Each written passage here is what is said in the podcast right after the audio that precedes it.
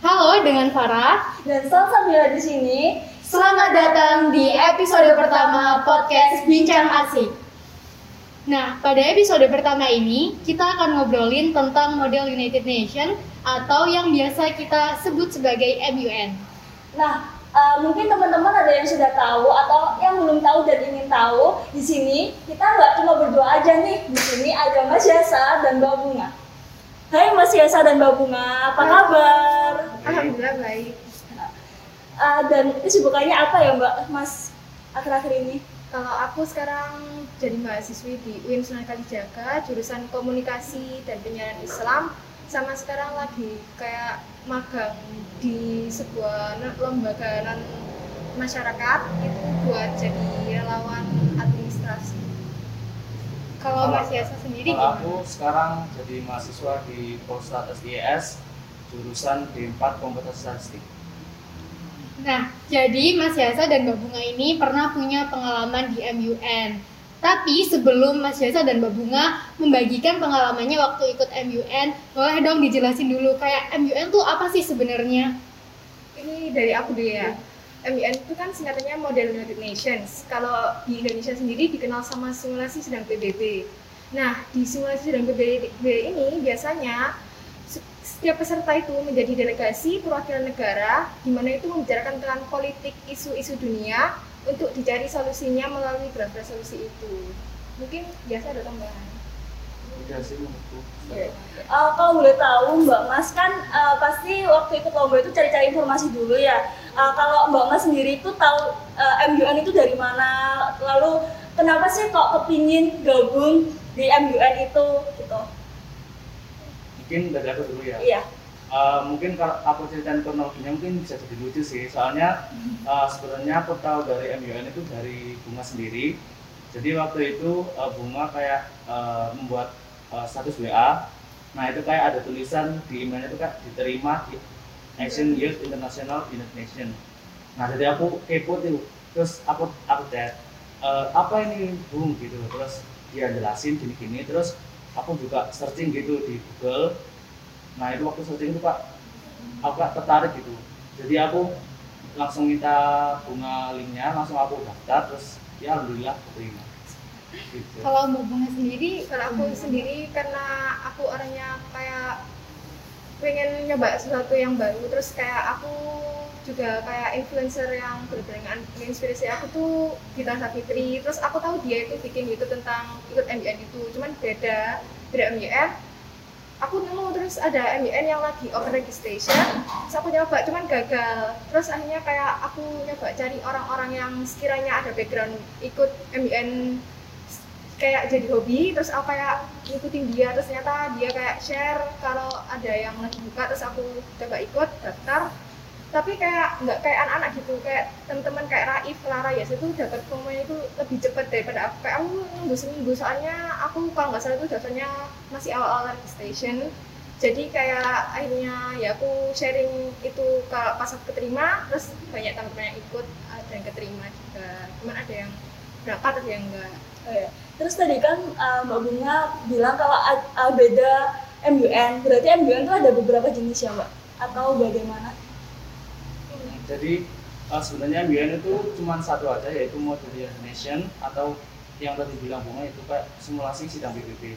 Nah tapi di MUN itu kayak uh, banyak penyelenggaranya. Seperti uh, kalau di aku sama bunga waktu itu kan AIMUN Assembly International Nation. Nah itu diselenggarakan oleh IGN atau International Protocol.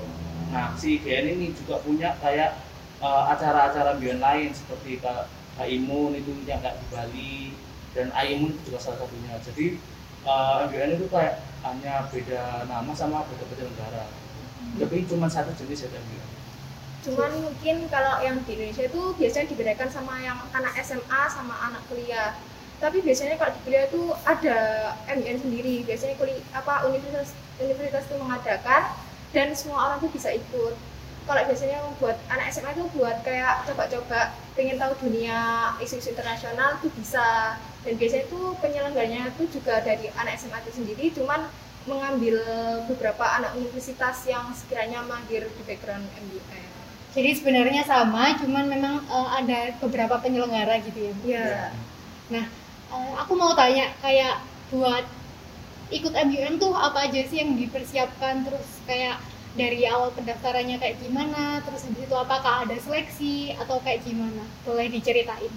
Kalau setiap MUN itu nggak semuanya ada seleksi karena ada yang MUN itu sifatnya kayak gratis di mana kayak kalau misalnya peserta itu pengen mengeksplor apa passionnya dia dalam bidang MUN tuh ada yang menyediakan platform gratis cuman biasanya tuh yang berbayar tuh karena memang dia itu totalitas dalam segi dia mengundang speakernya. Kayak kemarin tuh guest speakernya Ayumi itu ada Miss Indonesia kalau nggak salah terus sama ada apa tuan pangerannya Malaysia kayak gitu. Terus sama dari segi juri-jurinya buat moderator di setiap konsilnya itu mereka itu pakai orang-orang yang kompeten Buat kayak awal dari pendaftarannya itu gimana Mbak? Oh. Kita cuman kayak mendaftarkan diri aja atau kayak syarat-syarat Iya, kayak mungkin ada berkas-berkas yang harus dipenuhi, Persiapan. dipenuhi atau kayak gimana?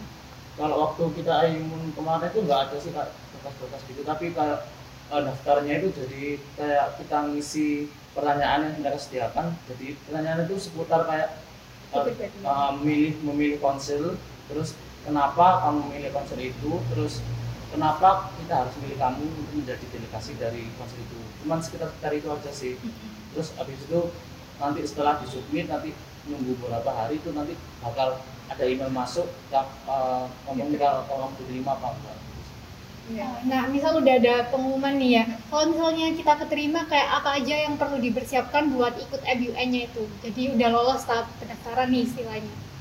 biasanya kalau udah dapat email keterima itu kita belum dapat konsilnya. Kayak kita dapat di daerah UNICEF atau UNEP atau with, with WTO atau yang lain. Tapi kita tuh harus kalau misalnya ada yang berbayar kita harus bayar, berbayar dulu. Jadi setelah bayar itu kita dapat baru dapat konsil sama negara yang mau kita wakilkan. Nah di situ tuh kita baru research tentang negara tersebut sama topik yang diangkat. Misalnya kayak ya saya kemarin bahas apa di WTO kalau aku di WTO itu bahas kayak food security buat negara sendiri gitu kalau Kalau yang UNEP itu tentang apa pencemaran plastik. Jadi kayak kenapa kok plastik itu nggak boleh digunakan buat di seluruh dunia? Soalnya kan impactnya besar buat iklim. Ya itu sih. nah itu kalau uh, jadi sebelum kalau udah daftar dan sudah berbayar nanti uh, kita juga disuruh kayak buat uh, itu esai atau nama pertimbangan itu position paper.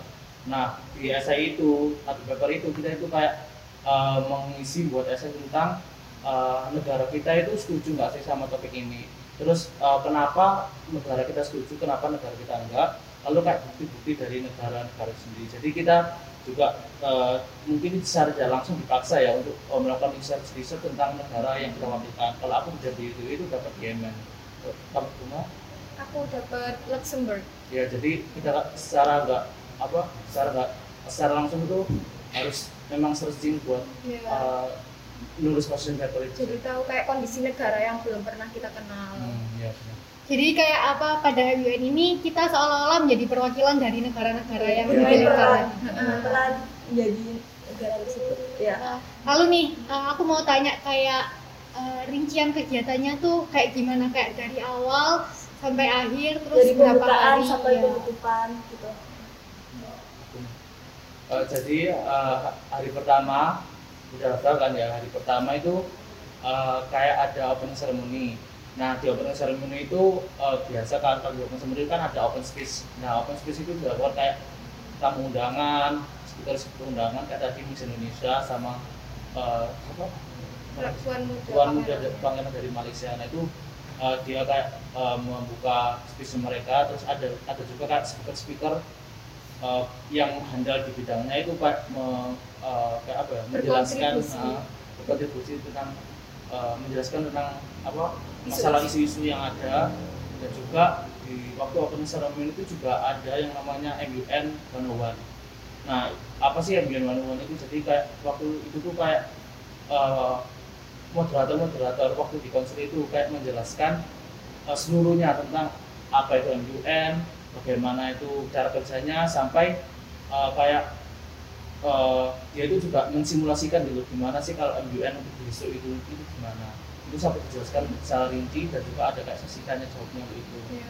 Soalnya waktu itu kan nggak semua orang kondisinya nggak tahu MUN itu Iya. apa. Terus kayak soalnya ada dari beberapa dari peserta tuh ju- cuman asal ikut kayak pengen tahu apa sih acara internasional itu. Jadi kayak setiap moderator tuh kayak pengen semua nanti peserta itu bisa bicara di dalam forum. Jadi mereka benar-benar memperhatikan supaya apa yang kita bayar juga nggak sia-sia. Iya, terus udah terus hari kedua, nah hari kedua ini inti dari semuanya sih. Soalnya di hari kedua ini dari pagi sampai malam sekitar jam 7 8 itu eh, berdiskusi tentang topik yang dibahas di konsum masing-masing. Nah, jadi waktu di forum itu ada dua dua apa namanya? Dua sesi. Yang pertama itu moderator caucus, yang kedua itu unmoderated caucus. Nah, apa sih moderator sama unmoderated caucus ini? Jadi nanti moderator caucus ini kita eh, diskusi, tetapi kayak formal gitu. Jadi ada moderator, ada kayak eh, mengangkat plakat untuk eh, mengungkapkan pendapat, gitu. Jadi kalau unmoderated, tapi kalau unmoderated caucus dia itu ya udah bebas fleksibel. Kita bisa ngomong ke negara ini dengan santai dan bebas gitu. Jadi kayak eh, bebas aja, nggak nggak ada kayak formal harus mengangkat plakat atau apa gitu. Berarti lebih informal begitu ya? Oh, Iya, iya, ya.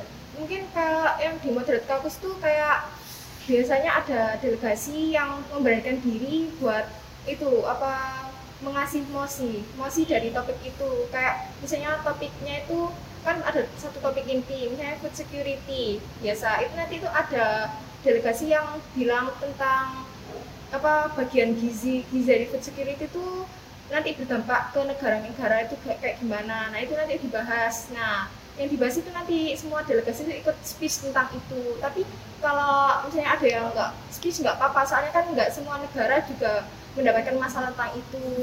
Nah kalau yang anak unmoderate caucus itu lebih kayak kita tuh bisa diskusi secara fleksibel tadi. Karena kalau waktu moderate caucus tuh kayak kita tuh situasinya tuh bener-bener formal kayak mematuhi aturan semua pakai waktu. Jadi waktu unmoderate caucus itu kita bisa luas ngomong ke delegat lain tentang opini kita barangkali nanti ada yang setuju sama apa opini kita nanti waktu kita misalnya nyoba speech mereka itu bisa ngasih dukungan dengan voting itu tadi terus yang terakhir tuh working paper eh sebelumnya terakhir working paper ya Ya, jadi nanti setelah setelah tadi jam 7 jam 8 selesai, nah itu tuh uh, di delegasi uh, delegasi itu disuruh membuat kayak working paper. Nah, working paper itu apa? Jadi paper itu isinya itu solusi-solusi uh, gimana kita menyelesaikan suatu topik yang dibahas tadi. Jadi kalau aku food security, nah itu jadi membuat itu lalu di hari ketiga, hari terakhir, nah itu tuh kayak mempresentasikan hasil dari uh, working papernya itu tadi. Lalu uh, setelah dipresentasikan, lalu kayak di uh, ada kayak pengambilan suara buat uh, menentukan mana sih uh, solusi yang tepat buat uh, solusi apa topik-topik ini gitu. Terus yang sebelum working paper itu kan pasti ada voting. Nah di voting ini tuh juga nggak mesti menghasilkan sebuah hasil yang sesuai. Jadi kadang itu di sini tuh moderator tuh juga menengahi karena kadang kan tetap ada pro kontra. Nah dari pro kontra itu lagi itu tetap yang setiap perwakilan mosi itu presentasi tentang working paper itu lagi terus di voting lagi. Kalau misalnya nggak nemu ya udah kayak itu diselesai diberi tanda ka- kalau tidak ada paper yang diterima tapi bukan berarti paper itu jelek. Namun di kayak di konselku itu diterima soalnya karena kita dari voting semua setuju dan kayak dari apa solusi di dalamnya itu juga semua blog yang semua blog yang bukan dari blog yang menang itu juga setuju karena emang sudah membuatkan membuatkan hasil yang sesuai sama solusi yang dibawa. Ya tap- dan tap- tapi kalau di konsel aku di WDW itu nggak ada nggak ada hasil yang benar-benar sesuai seperti konsel bunga karena eh, di di konsel aku di WDW itu kayak eh, terbagi menjadi empat blok kan. Nah di eh, semua dari semua solusi ini untuk waktu pengambilan suara itu nggak ada yang memenuhi syarat seperti kayak misalnya 50% tambah satu atau gimana itu nggak ada yang memenuhi jadi eh, jadi di konsep nggak ada solusi yang yang tepat buat apa topik yang dibahas tapi eh, moderatornya itu bilang kayak nggak apa-apa ini tuh wajar di MUN kalau eh, nggak ada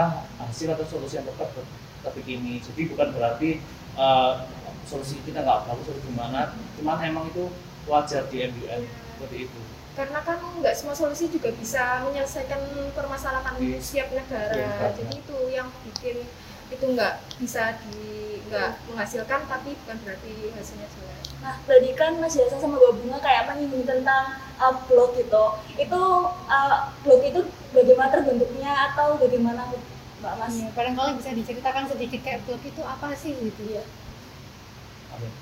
Jadi waktu pertama mulai di rapatnya itu kan nanti kita ada yang namanya general speech itu yang di hari kedua ya. General speech itu jadi kita nanti diberi eh, kesempatan buat ngomongin eh, kondisi di negara kita sama kondisi topik di negara itu kita itu gimana sih? Kayak eh, terus apa? Kan kita udah nulis question paper tuh nah itu bisa tuh ngomongin apa yang ada di question paper kita lalu eh, di- disampaikan di depan eh, banyak negara. Nah di situ tuh setelah general speech itu kadang kayak ada negara yang merasa negaranya itu memiliki kesamaan gitu memiliki kesamaan background.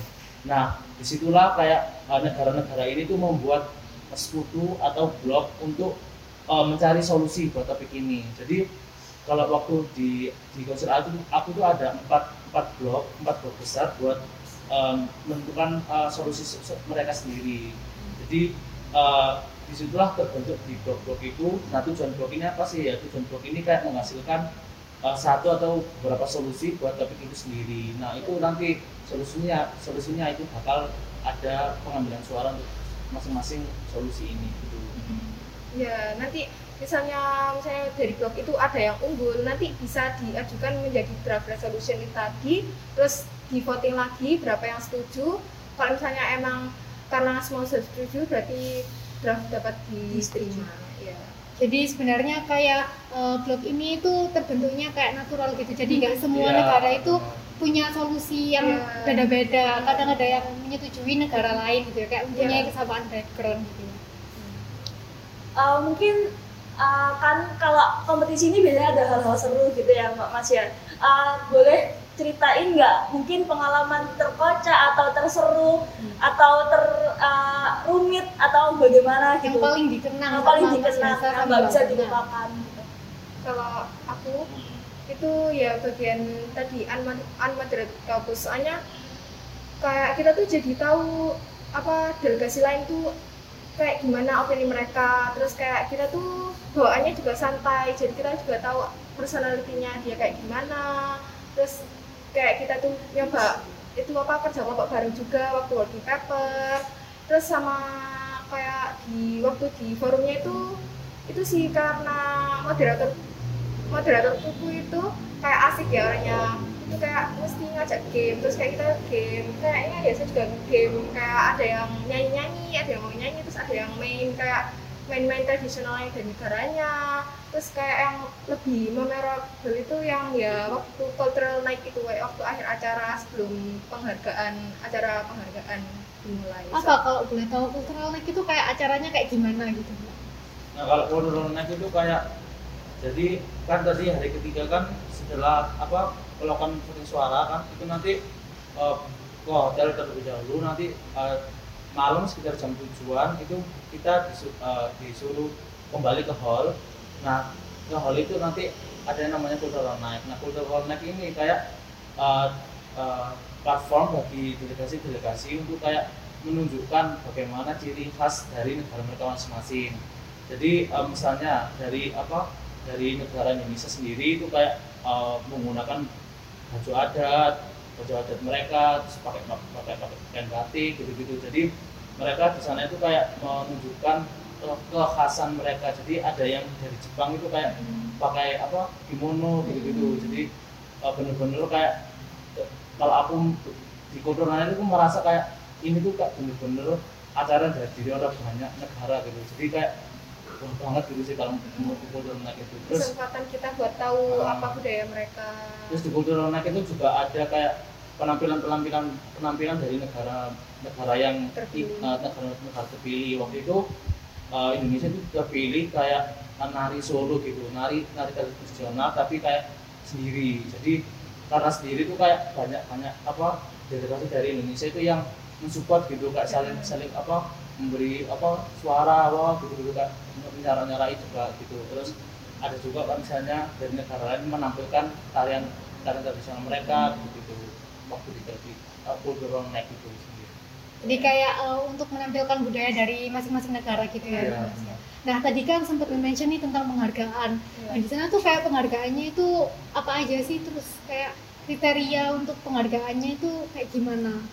Sebenarnya buat kriteria itu kita nggak tahu pasti. Soalnya kan kita bukan juri. Cuman kalau penghargaan itu ada lima. Yang pertama itu best delegate. Itu biasanya kalau katanya kakak-kakak yang di kantor itu juara satu. Terus yang kedua itu most outstanding delegate yang benar-benar paham. Cuman masih pahaman best delegate itu tadi itu juara kedua. Terus yang ketiga itu verbal commendation. Itu aku juga nggak tahu diambil dari mananya. Terus ka- yang ke terakhir itu yang keempat itu bagian honor oh honorable mention ya honorable mention itu biasanya tuh kayak delegates yang lebih partisipannya aktif di dalam sana terus sama yang terlihat. Pasti itu yang question paper kayak base question paper. Soalnya kan pasti kan berarti delegate ini kan paham tentang permasalahannya terus dia tuh ngangkat topiknya bagus jadi dia yang pilih jadi best question paper gitu Uh, mungkin dari ceritanya Mbak Bunga dan Mas Yasa mungkin kita udah bisa ngambil uh, mungkin kesimpulan ya. Uh, dan ini terakhir ya Mbak Mas. Manfaat yang diperoleh sama Mas Yasa dan Mbak Bunga ini apa setelah mengikuti MUN ini? Kayaknya seru banget soalnya kalau aku sendiri yang sampai sekarang aku rasakan sih aku jadi nggak takut buat komunikasi beda bahasa. Karena kayak aku dulu tuh bener-bener gak tahu harus ngomong pakai bahasa Inggris kayak gimana. Aku jadi tahu bahkan aku jadi semenjak ikut Ayimun aku punya kesempatan buat kolaborasi sama teman-teman yang masih kontakkan sampai sekarang buat jadi relawan atau bagaimana. Terus sama bener-bener ngelatih public speakingku sama critical thinking tentang masalah di sekitar kecil yang kita hadapi. Terus sama negosiasi sesama teman.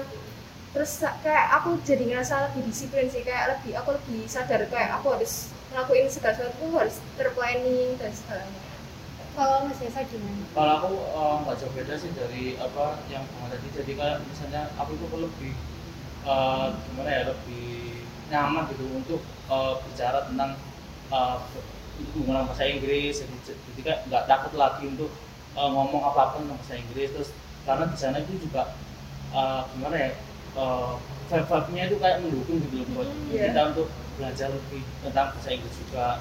Lalu eh, terus juga aku setelah ikut Ayumu itu kayak lebih bener kayak kata Bunga tadi lebih aware tentang masalah-masalah yang ada di uh, lingkungan atau sosial kita meskipun itu masalah-masalah kecil gitu. Jadi kayak kita itu lebih memperhatikan masalah-masalah seperti kayak itu terus juga uh, relasi juga pasti ya. Soalnya pasti uh, ada kayak teman-teman dari negara lain ataupun dari beda daerah itu nggak bisa me- apa ya membuat hubungan baik lah dengan kita gitu. Terus apa lagi? Itu sih kayak kan kita kan pasti dapat pengalaman dari delegasi lain tentang hidup mereka. Kayak soalnya pasti kita ketemu orang baru dari latar belakang baru. Nanti kita tuh dapat apa Pandangan kayak masuk iya eh, dari mereka buat kayak tentang misalnya kita me- melalui apa kayak kesusahan. Itu mereka biasanya tuh support sama mereka tuh benar-benar positif vibe banget. Kayak walaupun kita ngel- ngelakukan kesalahan kecil itu tetap kayak nggak apa-apa. Soalnya ini kayak ini sama dengan belajar. Kayak kita aku sama Yesa ikut MUN sendiri tuh kayak masih kayak kok kok bisa ya kita yang di sini? Kita tuh takut gitu loh buat memulai apa apa tapi mereka nggak kayak kayak nggak apa-apa kamu bisa kok. Kayak kalau kamu salah kamu nggak apa-apa nggak ada yang bakal yang nyalain. Nggak kayak kayak stigmanya masyarakat Iya. Indonesia itu kan kayak nggak boleh so Inggris atau gimana itu salah justru kalau kita nggak latihan kayak gitu kita nggak bakal tahu kesalahannya justru mereka bakal benerin kesalahan kita tuh gimana nya Jadi vibes-nya itu mendukung kita buat lebih berani dalam menyampaikan pendapat kita gitu Iya. ya. Nah, terima kasih ya Mas Yasa sama Bunga atas ceritanya. Teman-teman kita sudah ada di akhir podcast yang di mana kita bisa ngambil kesimpulan kalau MUN ini merupakan simulasi sidang PBB di mana kita akan menjadi kita akan seolah-olah menjadi perwakilan dari suatu negara dalam mengikuti sidang simulasi sidang PBB tersebut. Dan tentunya berdasarkan cerita dari Mas Yasa dan Mbak Bunga, mengikuti MUN ini mendapat kita mendapatkan banyak manfaat. Salah satunya seperti menambah relasi dan juga kita menjadi lebih aware akan eh, isu-isu uh, yang terjadi di sekitar kita. Uh, dan semoga teman-teman yang uh, masih bertanya-tanya nih apa itu MUN sudah terjawab ya. Dan uh, terima kasih juga sudah mendengarkan dan menonton kita. Sampai jumpa di episode bincang asik selanjutnya. Terima kasih.